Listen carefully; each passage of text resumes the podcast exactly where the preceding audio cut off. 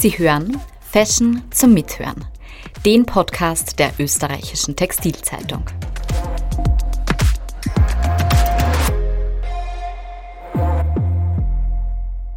Willkommen zur neuen Folge unseres Podcasts. Mein Name ist Brigitte Pfeiffer-Medlin. Ich bin die Chefredakteurin der österreichischen Textilzeitung. Ich darf heute zwei Gäste bei mir im Podcaststudio begrüßen. Julius Brinkmann, er ist seit 2015 im Familienunternehmen der Bugatti Brinkmann Holding tätig, der gemeinsam mit seinem Vater Klaus Brinkmann, seinem Onkel und seinem Cousin führt. Er verantwortet die Kernmarke des Hauses Bugatti und um die soll es heute in unserem Podcast gehen.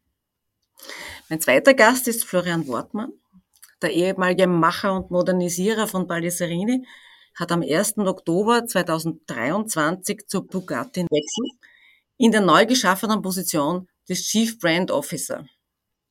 Er ist der Markenchef, der neue Markenchef des Labels. Herzlich willkommen und vielen Dank, dass Sie heute dabei sind. Ja, vielen Dank. Wir freuen uns, hier sein zu können. Herzlichen Dank für die Einladung. Schön, dass wir hier sind. Ähm, bevor wir ins Gespräch einsteigen, ähm, würde ich noch gern unseren Zuhörern ein paar Daten zum Herforder Modeanbieter Bugatti nennen. Die Bugatti Brinkmann Holding feierte 2022 ihr 75-jähriges Bestehen und erzielte mit einem Plus von 32 Prozent einen Umsatz von rund 200 Millionen Euro. Zur Holding gehören heute neben Bugatti die Menswear-Marken Eduard Dressler und Wilforst sowie der Reitmodenanbieter Piqueur. In der Holding sind aktuell rund 630 Mitarbeiter beschäftigt, 270 davon am Hauptsitz in Herford. Das Unternehmen, und das ist schon beachtlich, hat in Deutschland eine Bekanntheit von über 80 Prozent man betreibt 600 Shopflächen mit 30 Produktlinien und es werden 10 Millionen Teile an 3000 Kunden weltweit verkauft. Herr Brinkmann, ich möchte die erste Frage an Sie stellen. Sie sind seit 2015 in der Geschäftsführung von Bugatti. 2017 haben Sie in einem Interview gesagt, Sie wollen aus einem soliden Produktspezialisten eine begehrliche Lifestyle-Marke machen. Ähm, Bugatti stand lange Zeit für Herrenjacken, für eine Menswear-Kollektion. Mittlerweile hat man auch in der Womenswear Fuß gefasst. Wie weit ist man denn gekommen im Punkto Lifestyle? Wo stehen Sie da heute? Generationsübergreifend ähm, unternehmerisch betrachtet, so beantworte ich immer gern die Frage oder leite sie gerne dann ein, hat die erste Generation das Unternehmen ja 1947 gegründet also die Gründeridee und die, äh, den, den Grundstein gelegt. Äh, 1978 wurde dann das Label Bugatti geboren und man hat es geschafft, diese Marke dann insbesondere international zumindest die Fühler dort auszustrecken. Und die zweite Generation hat das Category Business, wie Sie es schon angedeutet haben, extrem gepusht und sich in den einzelnen Disziplinen äh, mit hoher Produktleistung ex extrem gut aufgestellt. Und diese Tugend oder diese Produktexzellenz tragen wir natürlich im Herzen und wollen diese evol evolutorisch weiterentwickeln, denn Product ist und bleibt King. Meinem Vater, meinem Onkel ist es auch gelungen, damals Produktgruppen weiter anzudocken, wie Sie es gerade schon erwähnt haben, und auch Lizenzen anzudocken, sodass wir uns da zum Lifestyler entwickelt haben oder vorbereitet haben. Also der Weg wurde frühzeitig eingeschlagen. Und nun innerhalb der dritten Generation mit meiner Schwester und mit meinen beiden Cousins, aber einer der Cousins dann mit mir gemeinsam in der Geschäftsführung. Da geht es wirklich darum, dieses unglaublich starke Fundament zu nehmen und den Weg, sich zur globalen Fashion Brand weiterzuentwickeln, aufzubauen, das Potenzial dieser Marke, an das wir glauben, äh, wirklich heben zu können. Und äh, was bedeutet das konkret? Wir wollen halt die Produktwelten harmonisieren. Sie können sich vorstellen, wir, haben, wir sind organisch groß geworden mit über 60 Ländern der Welt, die wir jetzt bedienen. Also diese harmonisieren und vor allem klar zu fokussieren und letztendlich zu emotionalisieren. Also Bugatti wird ein Gefühl werden. Jetzt hat Bugatti zum ersten Mal in der 45-jährigen Geschichte des Unternehmens einen Chief Brand Officer. Ich habe in der deutschen Textilwirtschaft gelesen, diese Besetzung von Florian Wortmann hat viel Staub in der Branche aufgewirbelt. Herr Wortmann, was genau ist denn Ihre Aufgabe? Was sind Ihre Ziele bei Bugatti und wie gehen Sie es an? Meine Aufgabe besteht ja darin, äh, und deswegen wurde auch die Position implementiert, dass wir an der Stelle gesagt haben, oder die Familie Brinkmann gesagt hat, wir müssen Produkt und Marketing und PR zusammenführen. Und wir dürfen da nicht mehr in einzelnen Categories denken, sondern müssen alle drei Bereiche zusammenführen. Und das ist jetzt auch meine Hauptaufgabe. Also ich verantworte das Produkt, Marketing und PR und das alles aus einem Guss entsteht. Und das ist auch das Wichtige, ähm, um jetzt die Marke zu emotionalisieren. Das, was Julius gerade gesagt hat, ist genau das, was wir vorhaben. Und für diesen Schritt hat man sich auch für die Position entschieden. Und man muss ja heutzutage auch sagen, Product is King.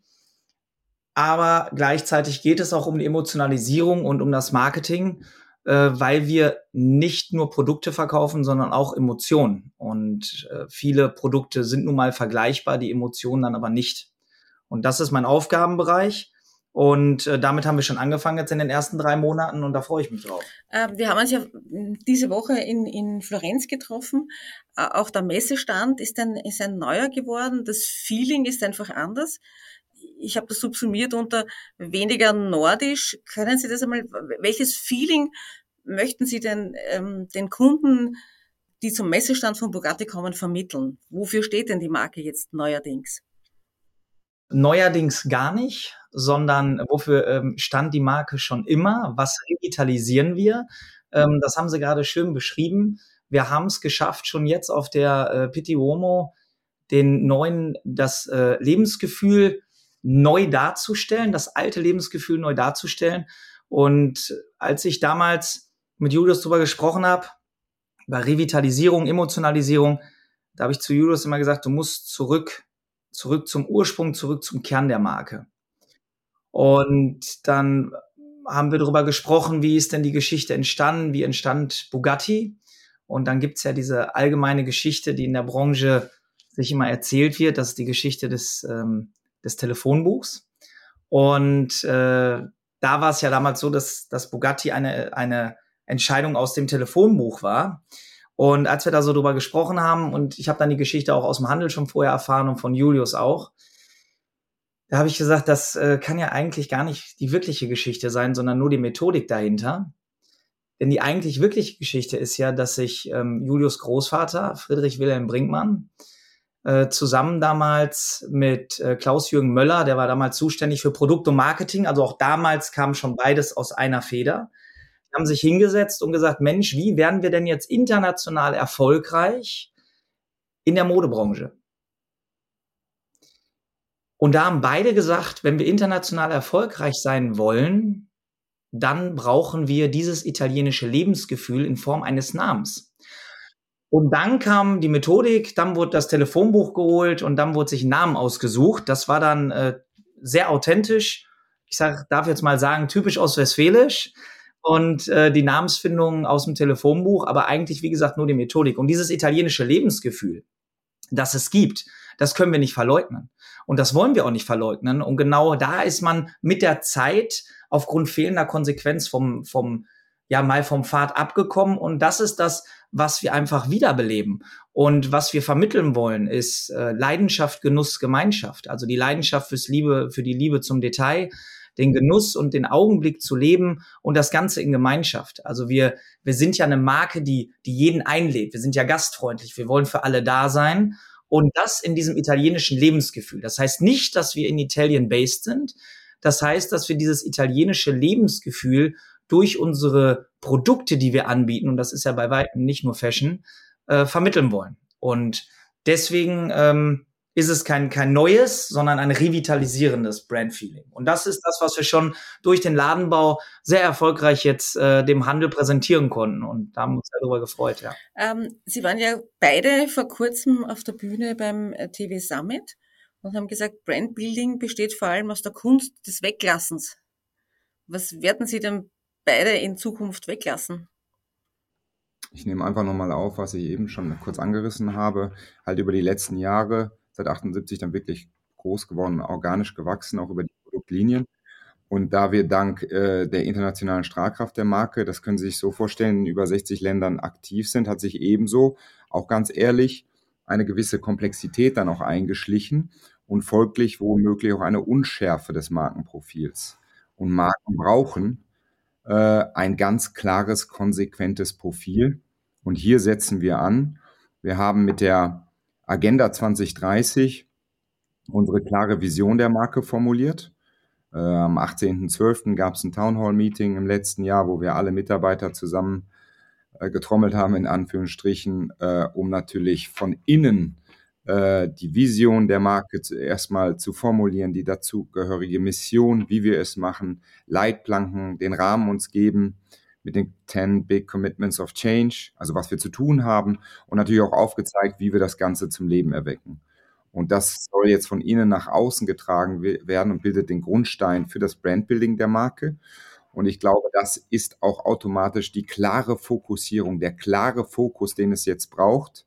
Auch das, was Florian gerade so schön gesagt hat, nämlich dieses Wiedererwecken des italienischen Lebensgefühls. Äh, denn da fällt mir immer wieder ein, und müssen wir beide schmunzeln, es ist de facto einfach so. 1978, wir haben immer noch ein kleines Archiv, auch bei uns in Herford, wo dann äh, Mäntel damals äh, archiviert worden sind, die verkauft worden sind von meinem Großpapa. Und äh, die, die waren auch, die Hangtext, die Auszeichnungen äh, waren betitelt La Moda Nuova. Und äh, also da war halt der italienische Spirit einfach schon da. Und jetzt ja, mit der Neuausrichtung, da kann auch Florian noch mehr zu sagen. Unser Titel ist ja La Grande Bellezza. An der Stelle da wieder anzudocken, ist einfach ja, eine Fokussierung, eine Wiederbelebung, eine Revitalisierung von all dem, was wir 78 äh, ins Leben gerufen haben. Kriege ich persönlich richtig Gänsehaut und, und das natürlich jetzt ins, ins Heute und Morgen dann zu übertragen. Ähm, was wird denn das für die einzelnen Produktlinien bedeuten? Die eine Frage und die zweite ist, wie nehmen Sie denn die Händler mit? Oder sind, kommen die Ihnen ohnehin mit offenen Armen entgegen? Ich gehe mal ganz kurz auf diesen Produktfokus äh, ein. Also ich, das, das Gute, das sehr, sehr Gute an der Brand ist ja nicht nur die Bekanntheit, die Sie vorhin ähm, angesprochen haben, sondern das sehr Gute ist ja auch, dass wir ein sehr starkes Produktpreis-Leistungsverhältnis in jeder Kategorie haben. Also das macht es ja für mich auch extrem leichter wir brauchen qualitativ gar nicht mehr anzusetzen, weil wir uns wirklich in allen Produktgruppen sehr gut bewiesen haben und am Markt auch ähm, feste sind. Es geht ja darum jetzt, wie verpacken wir das alles in eine Welt und ähm, wir möchten in den einzelnen Produktgruppen nicht mehr derjenige sein, der auf jeden Wettbewerber eine Antwort hat, sondern wir wollen uns auf unseren Kunden konzentrieren. Und das ist, glaube ich, auch ganz wichtig, was, was wir mit Fokus meinen dass man nicht mehr jedem Wettbewerber, der irgendwo auch seine Stärken hat, versucht, irgendwie eine Antwort zu haben, sondern wir ganz klar unseren Weg gehen. Aber jede Produktgruppe an sich, von der Qualität her, von den Produkten her, da habe ich ja ein sehr, sehr gutes Fundament gefunden, äh, vorgefunden. Und das ist natürlich ein extremer Push. Und wie wir Händler mitnehmen, ähm, da werden wir mit verschiedenen Flächenkonzepten arbeiten. Wir machen jetzt für Herbst, Winter schon, äh, um das Lebensgefühl, Leidenschaft, Genuss, Gemeinschaft auf die Flächen zu bringen, haben wir schon Pop-up-Konzepte, die wir dann auch über 30 äh, Flächen spielen werden im Herbst, Winter, um dann auch äh, zu emotionalisieren. Und wir sind ja eh schon sehr, sehr starke Handelspartner mit äh, Handelsaktivitäten. Und dafür steht ja auch Bugatti. Wir sind ja sehr handelsnah. Und auch das werden wir weiter fortführen. Gleichzeitig die Anpassung in diesem italienischen Lebensgefühl zu haben. Also die ähm, Händleraktionen sollen sich dann natürlich auch mit dem italienischen Lebensgefühl auseinandersetzen und dort auch ansetzen. Ich gehe gerne, gerne auch nochmal darauf ein, also wie wir sie mitnehmen. Florian hat ja eigentlich schon viel dazu gesagt, aber ich möchte nochmal auch die Kommunikationsleistung die wir jetzt vollbringen. Natürlich ist das auch mit sehr viel Arbeit verbunden, gar keine Frage, aber was da alles im Vorfeld passiert bis heute und morgen, damit die Durchdringung so stark wie möglich ist. Also nochmal, wir fingen an mit dem Town Hall letzten, Ende letzten Jahres. Meta alle Mitarbeiter mitnehmen über Vision, Mission, was wir, wie wir es ausspielen wollen, warum wir es gerade jetzt auch tun, können wir gerne gleich auch nochmal drüber sprechen. Und ähm, parallel dazu ähm, haben wir auch entschieden, auch ich persönlich für mich, auch durch Florian, durch die Gespräche stärker in die Öffentlichkeitsarbeit zu gehen, das Unternehmen nicht nur neu vorzustellen, aber auch mitzunehmen, also die, die Partner mitzunehmen auf den Weg der Marke. Und da pushen wir über Plattformen wie LinkedIn, extrem gerade auch, oder ein Podcast jetzt mit Ihnen, TV Summit in Düsseldorf ist eben hochgekommen. Also das ist natürlich alles im Vorfeld äh, oder jetzt parallel äh, auch ein wesentlicher Aspekt, Aufmerksamkeit nochmal zu schaffen, dass sich hier was bewegt, ein Momentum geschaffen wird, ähm, wo wir uns verändern wollen.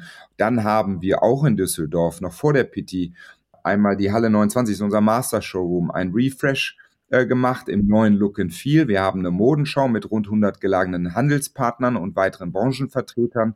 Also exklusive Vorschau äh, äh, äh, haben wir ebenso veranstaltet.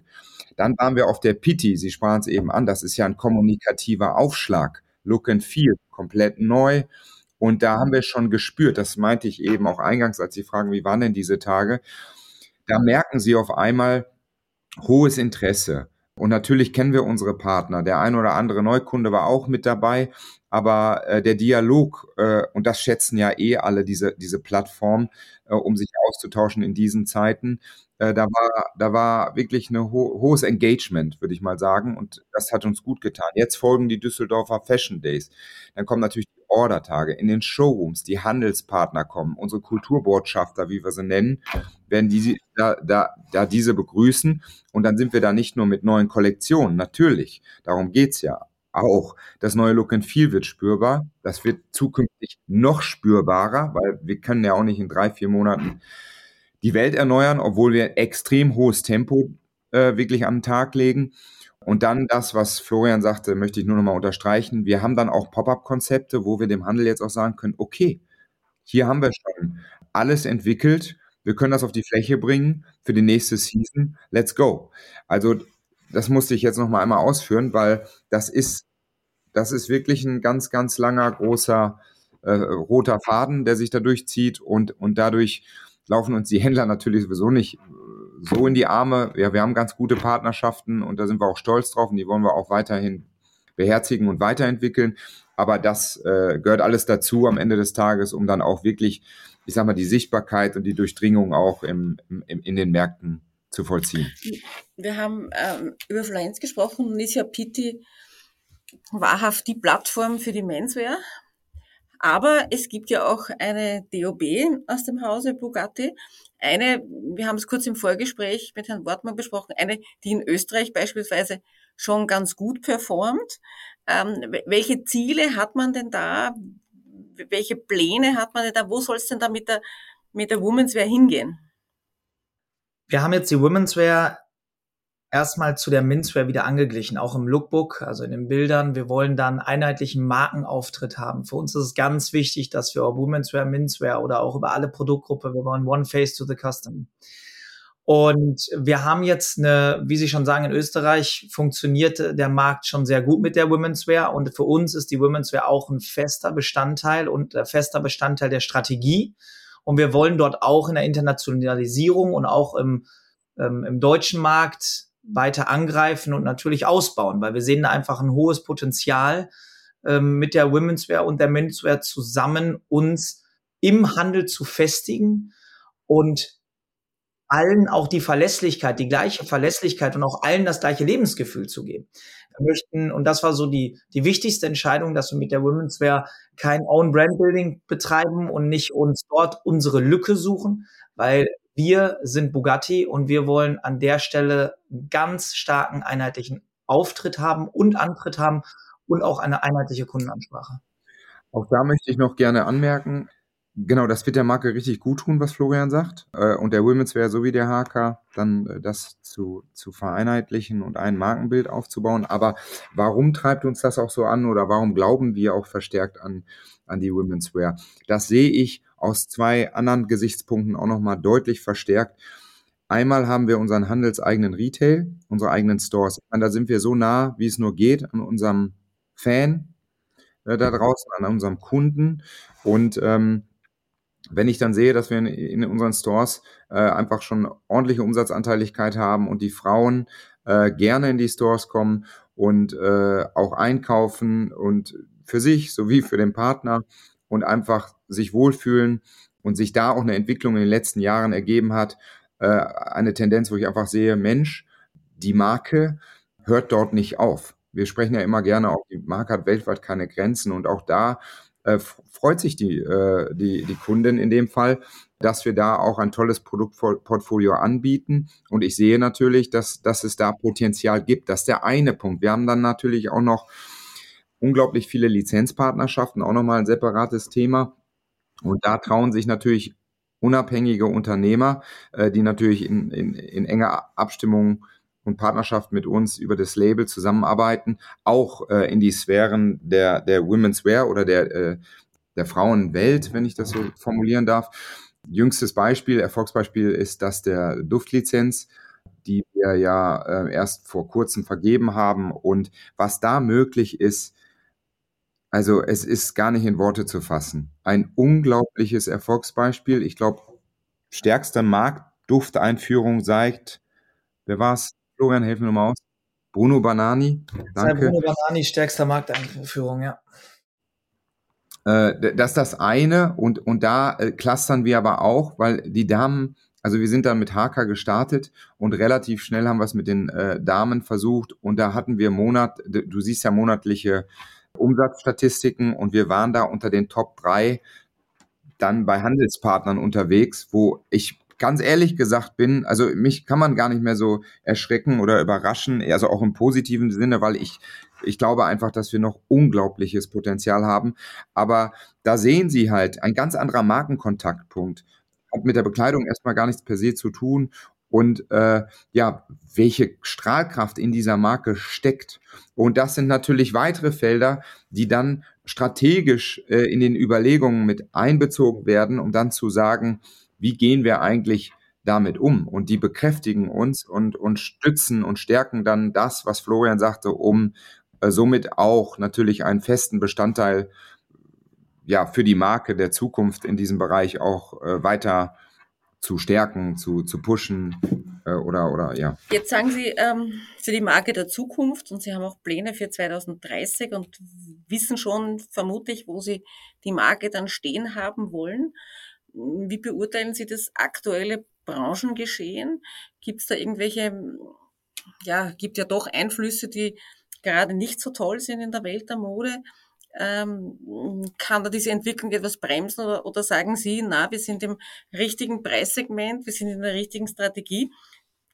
Warum jetzt gerade diese Entwicklung? Ja, ich glaube, das ist das perfekte Momentum. Und wir haben ja nicht nur das Glück, sondern einfach auch unternehmerisch ganz gute äh, Entscheidungen in der Vergangenheit getroffen.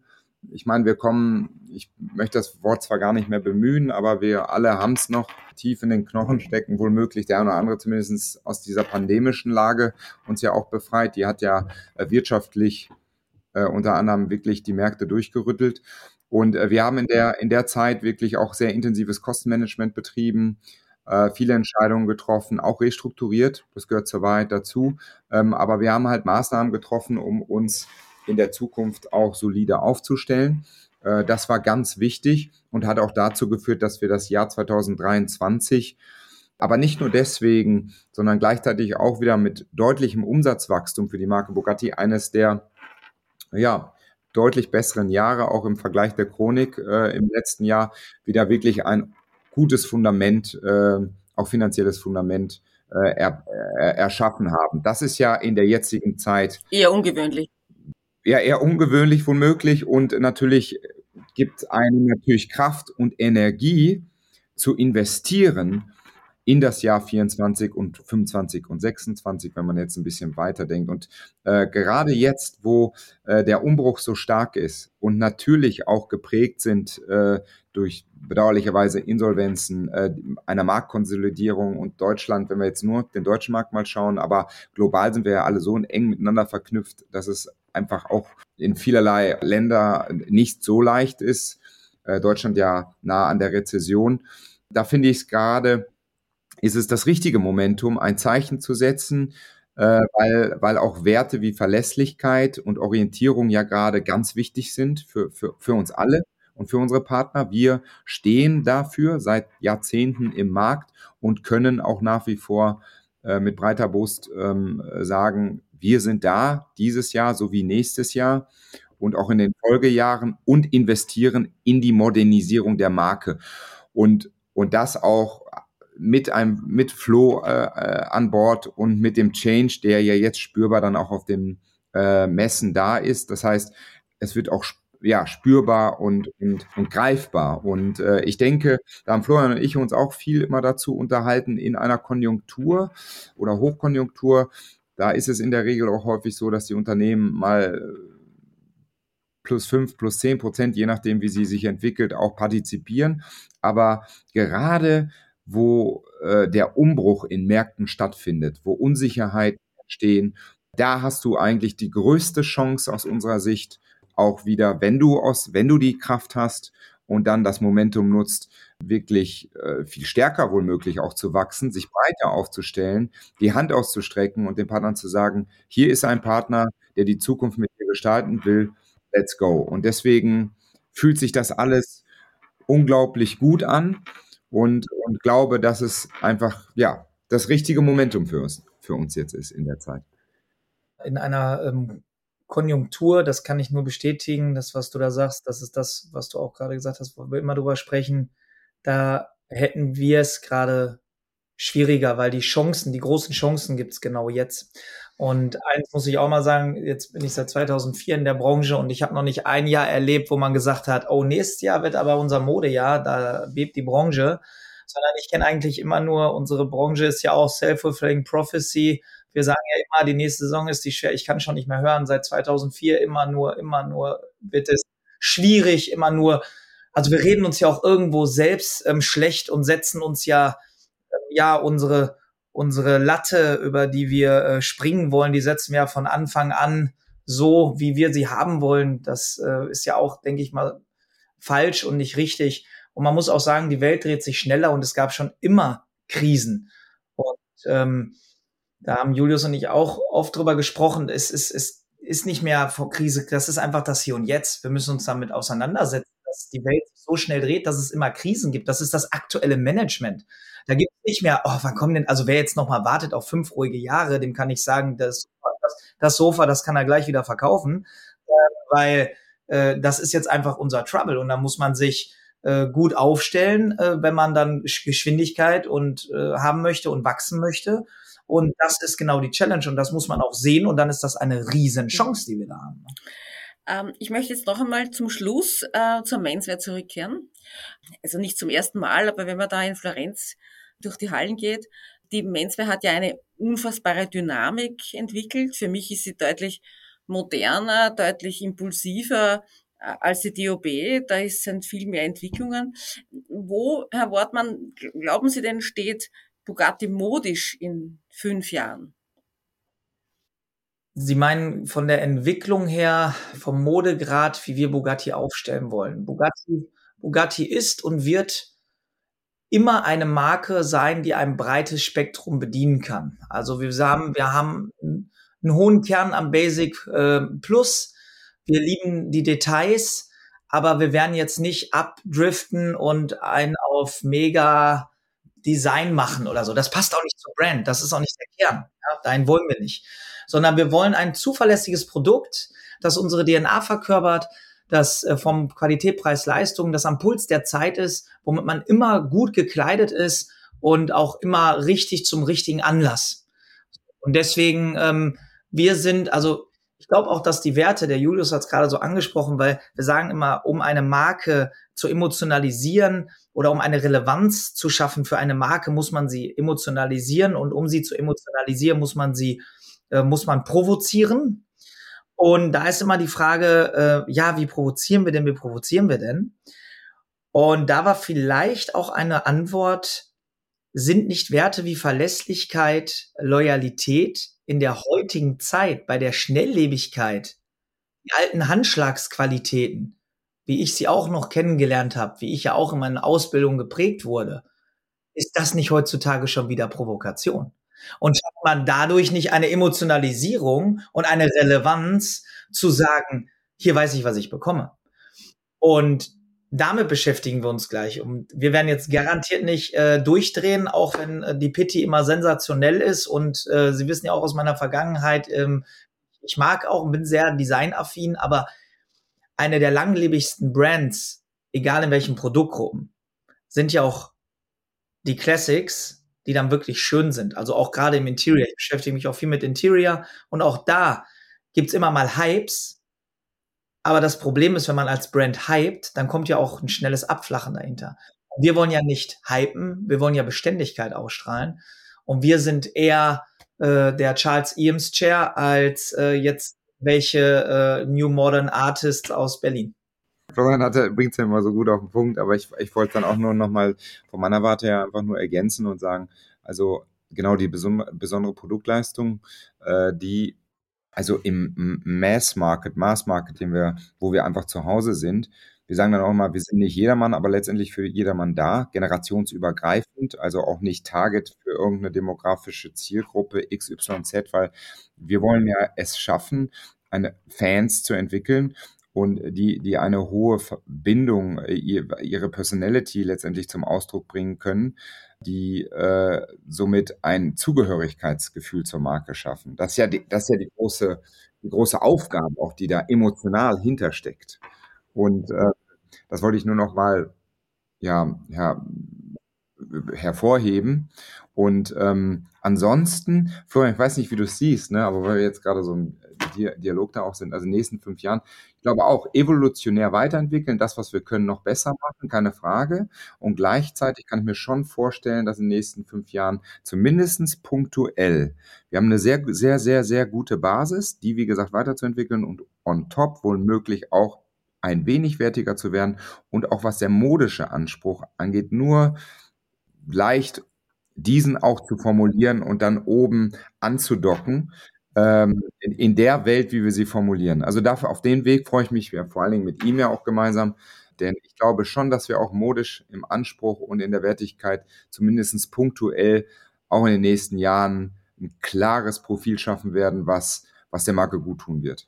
100 Prozent. Also das ist ja auch das, ähm, du weißt ja ganz genau, wie ich da auch drüber denke. Und es gibt ja die Bugatti Gold ähm, Capsule und die Bugatti Gold Capsule werden wir in Zukunft dafür nutzen. Das sind so 20 Prozent der Gesamtkollektion. Die werden wir dafür nutzen, um qualitativ, modisch, ähm, vom Anspruch her, aber auch preislich ähm, nochmal einen Step höher gehen. Und das ist auch extrem wichtig, gerade für unsere internationalen Märkte. Und somit werden wir unter Bugatti Gold da nochmal auch ähm, modisch einen Peak draufsetzen, aber wir werden uns nicht verdesignen. Ja, das, das sind wir einfach nicht. Wir werden uns nicht verdesignen. Äh, wir müssen nur in den einen oder anderen Produktgruppen. Manchmal braucht man auch eine Überzeichnung, um in den Kurs nochmal ernster genommen zu werden. Ich glaube, es ist auch so wie, wie der Modegeschmack der, der Männer, und zwar der durchschnittlichen Männer, sich einfach ein bisschen nach oben bewegt. Genauso muss eine Maßkollektion da einfach mitgehen. Hundertprozentig. Um, um, um nach wie vor halt am, am, am Puls zu sein. Vielen, vielen Dank. Mir hat's großen Spaß gemacht. Ich hoffe Ihnen auch. Uns immer. Danke, dass Sie dabei sind. Ich bedanke mich auch herzlich bei unseren Zuhörern und ich hoffe, Sie sind auch bei der nächsten Podcast-Reihe der ÖTZ wieder dabei. Danke vielmals. Vielen Dank, hat Spaß gemacht. Herzlichen Dank.